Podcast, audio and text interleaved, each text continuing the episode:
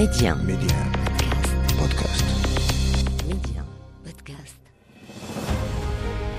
يقال من لا تاريخ له لا مستقبل له والتاريخ المغربي ماض مجيد يحفل بالوقائع والأحداث أفتح معكم أنا محمد الغول كتابه وأختار لكم منه كل أسبوع صفحة من صفحاته المشرقة صفحات من التاريخ ميدي 1 محمد الغول تاريخ المغرب أهلا بكم. ورد في كتاب تحفة النضار في عجائب الأمصار وغرائب الأصفار.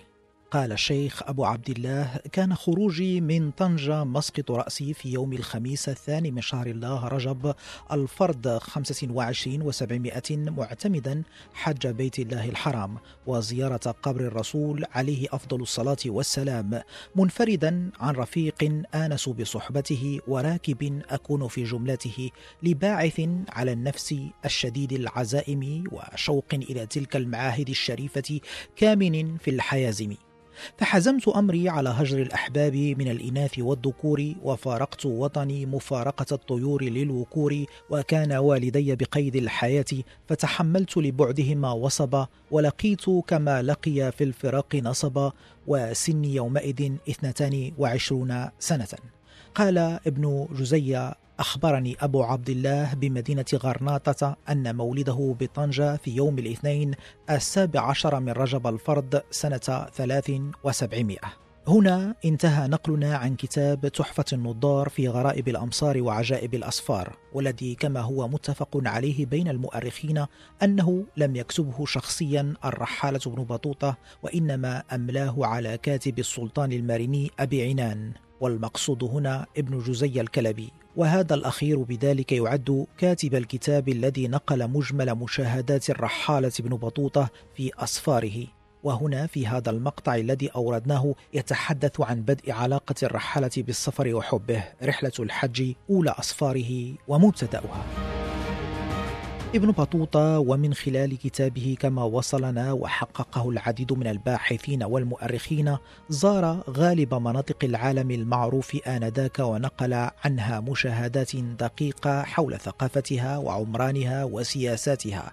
صحيح أنه خص مناطق باهتمام أكبر عن مناطق أخرى كما كان وصفه لبعضها أدق من أخرى. بحكم طول مدة إقامته في بعضها حيث كان يمدد إقامته إما لأسباب تتعلق بطلب العلم أو لأسباب تتعلق بتوليه مناصب بها. وخاصة منصب القضاء. والذي ميز مشاهدات وتوصيفات ابن بطوطة هو أنها لدقتها يمكن اعتمادها كوثائق تاريخية وسياسية واجتماعية عن الفترات التاريخية التي عاشها ابن بطوطة وسافر فيها إلى هذه المناطق. ومن النماذج التي وصفها ابن بطوطة في رحلاته وكانت موضع اهتمام لدى الدارسين والباحثين والمؤرخين باعتبار أهميتها التاريخية والتوثيقية نجد منارة الإسكندرية الأسطورية والتي تعد من عجائب الدنيا السبع. وذكر في وصفها قصدت المنار في هذه الوجهة فرأيت أحد جوانبه متهدما وصفته أنه بناء مربع ذاهب في الهواء وبابه مرتفع عن الأرض وإزاء بابه بناء بقدر ارتفاعه. وضعت بينهما ألواح خشب يعبر عليها إلى بابه. فإذا أزيلت لم يكن له من سبيل وداخل الباب موضع لجلوس حارس المنار وداخل المنار بيوت كثيرة وعرض الممر بداخله تسعة أشبار وعرض الحائط عشرة أشبار وعرض المنار من كل جهاته الأربع مئة وأربعون شبرا وهو على تل مرتفع ومسافة بينه وبين المدينة فرسخ واحد في بر مستطيل يحيط به البحر من ثلاث جهات إلى أن يتصل البحر بسور البلد. فلا يمكن التوصل إلى المنار في البر إلا من المدينة وفي هذا البر المتصل بالمنار مقبرة الإسكندرية. وقصدت المنار عند عودي إلى بلاد المغرب عام خمسين وسبعمائة فوجدته قد استولى عليه الخراب بحيث لا يمكن دخوله ولا الصعود إلى بابه. وحول زيارته إلى القدس الشريف يقول حول قبة الصخرة وهي من أعجب المباني وأتقنها وأغربها شكلا. قد توفر حظها من المحاسن وأخذت من كل بديعة بطرف وهي قائمة على نشز في وسط المسجد يصعد إليها في درج رخام ولها أربعة أبواب والدائر بها مفروش بالرخام أيضا محكم الصنعة وكذلك داخلها وفي ظاهرها وباطنها من أنواع الزواقة ورائع الصنعة ما يعجز الواصف وأكثر ذلك مغشي بالذهب تتلألأ أنوارا. وبعد القدس خص دمشق ببديع الوصف جامعها لبني أمية ومدارسها وعلماءها ومزاراتها وأبوابها. ولدمشق مع ابن بطوطة حكاية أنه حصل بها على إجازة من علمائها وفقهائها. ثم بعد دمشق انتقل إلى الحج واصفا بدقة وتفصيل المدينة المنورة ومكة المعظمة وما حوتهما وأحاط بهما. العراق من واسط كانت نقطة ارتحاله التالية ثم البصرة العامرة التي رحل منها إلى بلاد فارس. عبر مدينة شيراز ومما ميز مشاهدات وتوصيفات ابن بطوطة اهتمامه بكرامات الكثير من مشاهير مشايخ المناطق التي مر بها ومزاراتهم. ومن شيراز عاد إلى العراق من بوابة الكوفة ثم بغداد التي وصفها بدار السلام وحضرة الإسلام ذات القدر الشريف والفضل المنيف مثوى الخلفاء ومقر العلماء. اليمن ستكون نقطة رحلته التالية ومنها إلى الصومال وأسماها مقديشو وربما المقصود مقديشو الحالية والتي هي عاصمة الصومال الحديثة.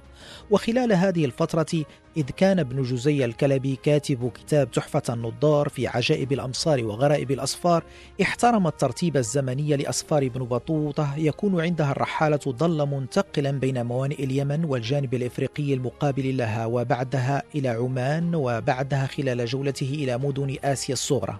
اهتم وكان مبتدأ وصفه الرحالة بن بطوطة بذكر حكام هذه المدن وصفاتهم وما يميزهم وخلال توغله في بلاد البلغار مرورا بشبه جزيرة القرم وشمال القوقاز وقبلهما القسطنطينية والتي خصها بكثير من الوصف ومنها إلى الهند مرورا بسمرقند وبخارى اثنتان من أشهر المدن وأعظمها خلال هذه الفترة الزمنية. الهند هي الأخرى حظيت بكثير اهتمام من الرحالة حيث لم يكتفي بتوصيف سياساتها وحكامها وطبيعتها وعادات أهلها وثقافتهم ودياناتهم بل حتى أشجارها وزرعها وغرسها. وفي ذلك يقول وأهل الهند يزرعون مرتين في السنة فإذا نزل المطر عندهم في أوان القيد. زرعوا الزرع الخريفي وحصدوه بعد ستين يوما من زراعته. ومن هذه الحبوب الخريفية عندهم الكذر وهو نوع من الدخن وهذا الكذر هو أكثر الحبوب عندهم. ومنها القال وهو شبه أنلي ومنها الشاماخ وهو أصغر حبا من القال. وربما نبت هذا الشاماخ من غير زراعة وهو طعام الصالحين وأهل الورع والفقراء والمساكين.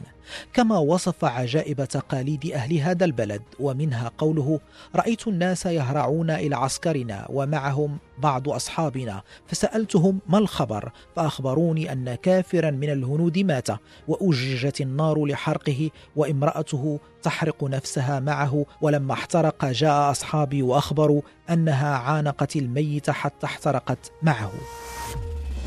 بعدها سيرتحل ابن بطوطة إلى الصين التي أطنب في وصف سفنها ومدنها وأهلها ومنها قوله ومراكب الصين ثلاثة أصناف الكبار منها تسمى الجنوك وأحدها جونك والمتوسطة اسمها الزو والصغار اسم أحدها الكوكم ويكون في المركب الكبير منها 12 قلعا فما دونها إلى ثلاثة ثم جال في محيط الصين ومنها وصفه لأرخابيل جزر ليقرر العودة إلى بلاده المغرب.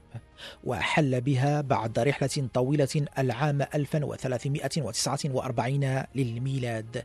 لكنه سرعان ما حن للرحيل والأصفار وخاصة أنه وجد أهله بطنجة خاصة والديه وقد توفيا فكانت رحلته المقبلة إلى بلاد الأندلس عبر سبتة وجبل طارق وزار خلالها عددا من أبرز وأكبر المدن الأندلسية. فيما كانت رحلته الأخيرة إلى عمق القارة الإفريقية المجهول كثير منها. عنده عبر الصحراء الكبرى والسودان ليعود بعدها نهائيا إلى المغرب ليستقر بمدينة فاس وعمره خمسين عاما حيث شغل منصب قاضي. ويقال أنه توفي العام 1368 للميلاد وموضع وفاته ودفنه يطاله كثير من النقاش رغم شهرة أنه بمدينة طنجة. لكن المؤرخين والباحثين لهم روايات أخرى سنطرحها في متابعتنا هذه. وقبل وفاته وكما اتفق الباحثون أملى مشاهداته بأمر من السلطان أبو عنان الماريني على كاتبه الفقيه الأندلسي ابن جزي الكلبي فكان كتاب تحفة النضار في غرائب الأمصار وعجائب الأسفار وذلك العام 757 للهجرة. هذا الكتاب الذي وصلنا وإن كان بعض المحققين والباحثين كانت لهم تساؤلات إن لم نقل اتهامات بالعجائبية في توصيف الرحالة ابن بطوطة وخاصة أنه يعترف بأنه فقد مذكراته خلال هجمة للقراصنة تعرض لها وفي ذلك ذكر الدكتور بن سالم حميش في كتابه سيرتي ابن بطوطة وابن خلدون. نعلم أن ابن بطوطة كان قد جرد من كل متاعه وحتى لباسه في عملية قرصنة تعرض لها بين هونور وفاكنور على ساحل الهند الجنوب غربي. ويحتمل أن تكون تقاييد ما تم من أسفاره من بين متاعه الضائع. ولو أن التنصيص على هذا غير وارد وإننا أمام الرحلة كنص لا يهمنا أن نستشكل أكثر من اللازم في قضاياها التي قد تبدو من جهة التحقيق الصارم حساسة وذات بال. ثم يضيف بن سالم حميش في موضع آخر من كتابه. كانت لبعض الدارسين ولا تزال شكوك وعلامات استفهام حول صحة كرونولوجيا أسفار ابن بطوطة وصدق مزاعمه. وهنا أيضا ظهر الغلو في تبريز بعض الغلطات أو الاستحالة التاريخية حتى أن من أولئك من كذب إقامة رحالتنا في القسطنطينية ووصوله إلى الصين فضلا عن زيارته لمدينة بلغار. انتهى نقلنا من كتاب بن سالم حميش سيرتي ابن بطوطة وابن خلدون.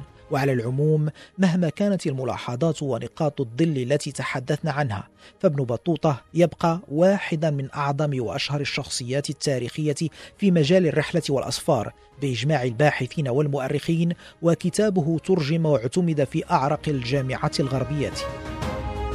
وللمزيد من تقريبكم من هذه الشخصية التاريخية نواصل مستمعينا حوارنا مع ضيفنا الباحث والمؤرخ الأستاذ رشيد العفاقي.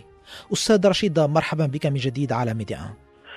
مرحبا شكرا على الاستضافة أخي محمد و آه، من خلالك لكل العاملين في هذه الإذاعة المتميزة.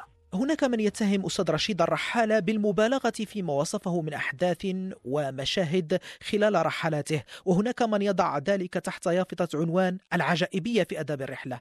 أيهما الأصح أستاذ رشيد؟ وهل يمكن فعلا اتهام ابن بطوطة بالمبالغة؟ أم أن واقع ذلك الزمن كان عجائبيا في حد ذاته؟ لا صحيح هناك بعض الفقرات التي تبدو يعني غريبة وعجيبة بالنسبة إلينا. ولكن إذا وضعناها في سياقها يعني الزمني آه، آه، سنلاحظ على أن ابن بطوطة كان يعني منصفا وكان يحكي ما يراه الناس. آه، يعني وهناك يعني باحث من من بلاد الصين أكد على أن جميع جميع حكايات ابن بطوطة التي سردها حول الصين هي صحيحة. وأنا يعني لدي مقال حول قلت فيه بأنه ابن بطوطة يعني انتقده الكثيرون في بعض الحكايات. ولكن يعني لا ننسى على أن الرجل يعني حكى ودون يعني بعد 25 سنة. يعني كيف يمكنه أن يتذكر بعض التفاصيل. وبعض الأمور التي نراها غريبة اليوم يعني لم تكن غريبة في في زمنه بدليل على أننا نجد لها أشباه ونظائر في كتب أخرى.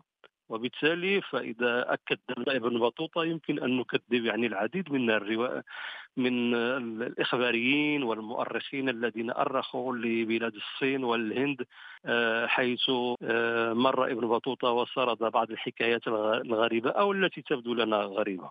وهناك يعني جانب انتقادي في رحلة ابن بطوطة وهو أنه هذا الجانب الغرائبي وهناك جانب يعني يبدو أنه آه، معقولا إلى حد ما وهو أن ابن بطوطة مثلا يتكلم عن بعض الحكايات ضمن أجواء يعني يطبعها البرد القارس بينما يعني تاريخ الرحلة هو في شهر يوليوز مثلا يعني فصل الصيف.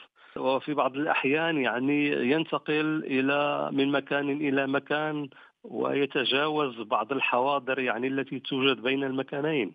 هنا يتساءل هناك بعض هناك بعض الباحثين الذين يعني دققوا في مسار رحلة ابن بطوطه وانتقدوه في في العديد من المواضع ولكن كما قلت يعني لا ننسى على أن الرجل يعني دون رحلته بعد 25 سنة ومن الطبيعي يعني أن يغفل بعض التفاصيل الصغيرة. وكما قلت يعني هؤلاء الذين انتقدوا أو بعض الذين انتقدوا رحلة ابن بطوطة الذي دون رحلته بعد 25 سنة هم في في واقعهم اليومي يمكن أو المعيشي يمكن أن ينسوا ما تعشوه بالأمس. يعني حتى لا نكون يعني قصارى على القدماء بأنهم لم يفعلوا كذا وكذا وإنما علينا أن ننظر إلى الأمور يعني في شموليتها وفي مجموعها العام. أه، ما خلفه ابن بطوطة كرحالة ورغم جدل أنه لم يكتب شخصيا رحلاته وإنما أه، كتبها نقلا عنه ابن جزي الكلبي بأمر من السلطان المريني أبو عنان. أه، أستاذ رشيد هذا الأمر يطرح لدينا هنا نقطتي جدل. هل فعلا لم يكتب ابن بطوطة كتابه وهو العالم والفقيه وخاصة أنه كان يكتب مذكراته بالتزامن مع أسفاره هل يصح تفسير القائل بأنه فقد مذكراته عند هجوم القراصنة؟ ونقطة الثانية هل أن كتابة شخص آخر لتوصيف هذه الرحلات ربما أثر فيها بالمبالغة خاصة عندما ترتبط ربما في فكره هذه البلدان التي لا يعرفها بالغرائبية والعجائبية؟ نعم هناك جدل متشابك في, هذه المسألة ولكن الحقيقة على أنه الحقيقة يمكن آه، أن نأخذها من ابن جزي. لأنه هو ابن جزي هو الذي وصلتنا روايته. وابن جزي يعني في رحلة ابن بطوطة إذا رجعنا إلى نص رحلة ابن بطوطة سنلاحظ على أنه يعني ميز بين مقدمته وبين بداية الرحلة بحيث أن مقدمة ابن جزي يعني معروفة وبداية الرحلة معروفة. هذه يعني الرحلة أو نص الرحلة أو مدونة الرحلة هل هي من تدوين ابن بطوطة؟ يعني هل ابن جزي يعني وجدها مكتوبتان أو يمكن أيضا أن نستشير في هذا الأمر ابن جزي الذي آه، يصرح بأنه كتب ما أملاه عليه ابن بطوطة بحيث أن هذا الكلام صريح في أن ابن بطوطة يعني هو صاحب الكلام ونحن نعرف على أنه ابن بطوطة يعني كان عالما آه، جليلا وعالما متضلعا وشاعرا ويمكنه أن يكتب وبالتالي لا يمكننا أن نتصور بأنه أملى عليه الرحلة باللغة الدارجة أو باللغة باللغة المحكية كما آه، كما يشاع. وإنما أملاها عليه باللغة العربية الفصحى. وإضافة إلى الإملاء آه، ابن جزي يقول بأنه وجد مدونات للرحلة يعني مكتوبة. وهذه المدونات أعاد كتابتها ابن جزي وبعضها والبعض منها يعني استفاد منها بشكل مختصر حيث أنه اختصرها. وهناك يعني الذين ترجموا لابن بطوطة مثل ابن الخطيب الغرناطي وابن حجر العسقلاني يعني أشار إلى العمل الذي عمله ابن جزي بحيث أنه لا يزيد على الاختصار وتدوين ما أمله عليه ابن بطوطة. وبالتالي فلا يمكننا أن نتصور بأن ابن بطوطة كان عاجزا عن الكتابة. هذا لا يمكن تصوره إطلاقا لأن الأمر الصادر بكتابة الرحلة يعني جاء من السلطان أبو عنان المريني. ونحن نعلم أن ابن بطوطة كان أحد أعضاء المجلس العلمي. هذا ما يشير إليه الجادري في شرحه على البردة للبصيري.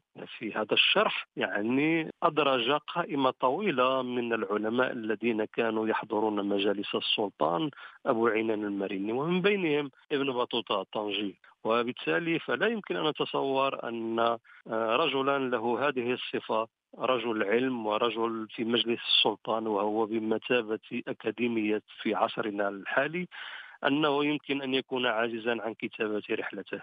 وبالتالي فعمل ابن التي لا يزيد على كونه يعني كان مساعدا لإخراج نص الرحلة المعروف اليوم. أستاذ رشيد رحلة ابن بطوطة بشكلها الحالي آه، رغم أننا نعيش في زمن الآن أصبحت فيه المعرفة سهلة يسيرة آه، نقرأ على الإنترنت فتجد كل المعلومات التي ربما لا نعم. تحتاجها إلا أن هذه الرحلة لا زالت كما ذكرت في بداية تقديمك أستاذ رشيد تحظى بكثير من الاهتمام من المهتمين والمختصين وترجمت هذه الرحلة إلى كل تقريبا كل لغات العالم الكبرى المعروفة آه، ولا زالت شخصية ابن بطوطة تحظى بكثير من الاحترام والتقدير عبر مختلف مناطق العالم. يمكن نذكر آه، كم هي هذه الشخصية آه، محبوبة معروفة في الصين مثلا آه، شخصية ابن بطوطة. نعم. هذه الشخصية ارتبطت بنوع من الكتابة أصبحت تعرف بأدب الرحلة. هذا الأدب هو حاضر في التراث المغربي كما ذكرت بشكل قوي. هل فعلا يمكن أستاذ رشيد أن نتحدث عن أدب أم أن الأمر هو تأريخ وجغرافيا ولا يمكن وصفه بأنه أدب لأننا إذا ذكر إذا نعم. سميناه أدب ربما قد نذهب قد نذهب في اتجاه القبول بتوصيف بأن هذه هذه الكتابات هي عجائبية وغرائبية أستاذ رشيد. نعم. الأدب هو مرتبط بالتخيل وبالتالي فكلامك صحيح أخي محمد. يمكن أن نقول بأنه إذا أدرجنا الرحلة في الأدب يمكن أن نتصور على أنها يعني مجموعة من التخيلات ومجموعة من الوقائع المختلقة والتي نجدها في في الروايات الحديثة. ولكن عموما المقصود بالأدب هنا هو بأدب الرحلة هو يعني نوع خاص من النصوص التي آه، تكون يعني مدار تفاعلها أو مع أو تفاعل عناصرها حول الرحلة. وبالتالي فجميع الرحلات أو أغلبها على الأقل هي آه، رحلات واقعية إلا بعض الرحلات اللي هي متخيلة لأنه يوجد نصوص يعني رحلات متخيلة. هذه يمكن أن نطلق عليها مثلا الادب بمعناه الحديث أو الروائي الحديث مثلا رواية وأنت تعلم يعني أن الروائيين الجدد يعني يصرون على أن يثبتون تلك اللازمة في أول رواياتهم وهي أنه جميع الوقائع المسرودة في هذا الكتاب هي وقائع متخيلة وأن الأشخاص متخيلين وأن أي يعني تشابه أو كذا هو مصادفة وإلى ما ذلك. ولكن عموما بعيدا عن النمط النمط الروائي الحديث فإن رحلة ابن بطوطة يعني لا تدخل ضمن ضمن هذا الأدب يبرز فيه الخيال يعني بشكل متعمد. وإنما يعني الأدب آه، أدب الرحلة هو أدب واقعي. وجميع الرحلات التي نعرفها يعني القديمة هي رحلات يعني واقعية.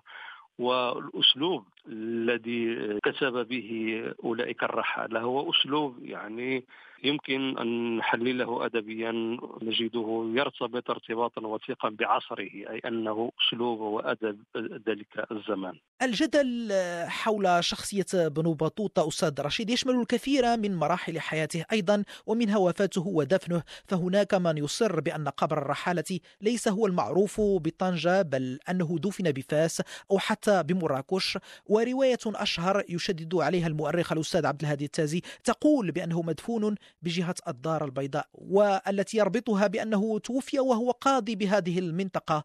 فما الرواية الراجحة بنظرك أستاذ رشيد؟ نعم هناك يعني إشكال كبير في مدفن ابن بطوطة. الباحث في التاريخ لا يمكنه أن يقول شيئا خارج الوثائق وخارج النصوص التاريخية. النصوص التاريخية تقول بأن يعني آخر شاهد على ابن بطوطة في النصوص التاريخية هي آه، رسالة آه، بعثها ابن الخطيب الغرناطي لسان الدين ابن الخطيب بعثها إلى ابن بطوطة. يسمي فيها ابن بطوطة قاضيا بتمسنا وتمسنا هي يعني البلدة التي سوف تكبر وتصير مدينة الدار البيضاء الحالية. يعني مدينة الدار البيضاء الحالية هي آخر موضع عرف فيه ابن بطوطة. وهناك ترجمة لابن حجر العسقلاني يشير على أنه يعني توفي قاضيا.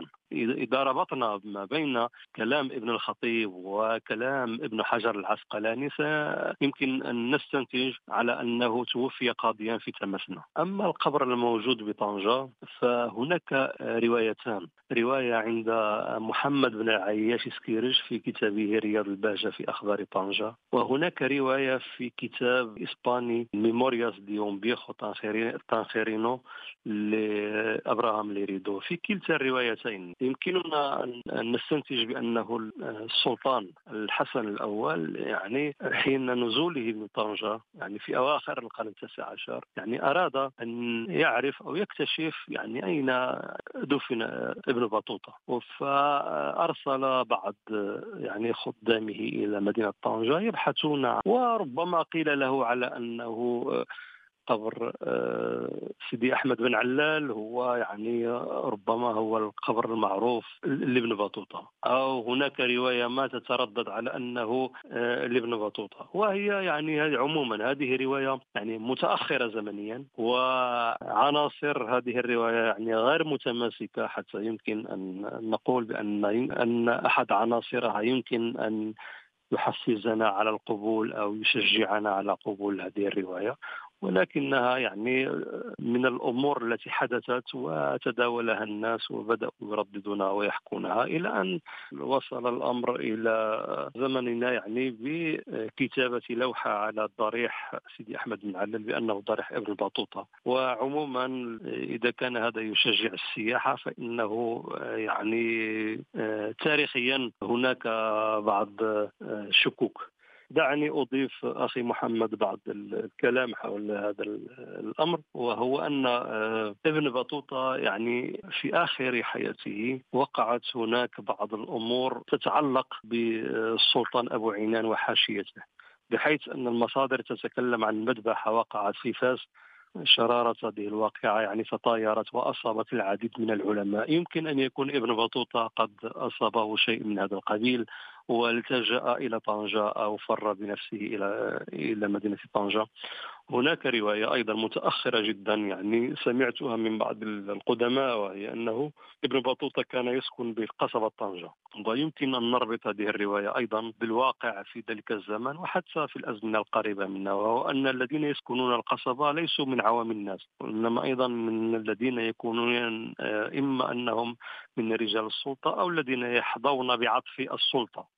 وبالتالي يمكن أن يكون يعني ابن بطوطة قد آه، التجأ إلى طنجة يعني فرارا من شيء ما. وهناك يعني شاهد غريب وهو أنه ابن الخطيب الغرناطي الذي كتب ابن بطوطة بخصوص رغبته في الاستقرار في تمسنا أو شراء أرض فلاحية في تمسنا نجده في بعض كتبه وخاصة نفاضة الجراب يعني يحل بتمسنا ويصل إلى تمسنا ولا يذكر ابن بطوطة مما يعني على أن أنه ربما يكون ابن بطوطة يعني غادر هذه البلدة إلى موطنه ومسقط رأسه. الكاتب والمؤرخ الأستاذ رشيد العفاقي جزيل الشكر لك على كل هذه المعطيات القيمة التي قربتنا أكثر من هذه الشخصية التاريخية ابن بطوطة وما يحيط بها من نقاش. نعم شكرا أخي محمد. بارك الله فيك. مستمعينا للمزيد من مواضيع ووقفات تاريخ المغرب يمكنكم الاستماع لكل الأعداد عبر تحميل تطبيق ميدي أن بودكاست. إلى اللقاء. ميدي 1 محمد الغول تاريخ المغرب.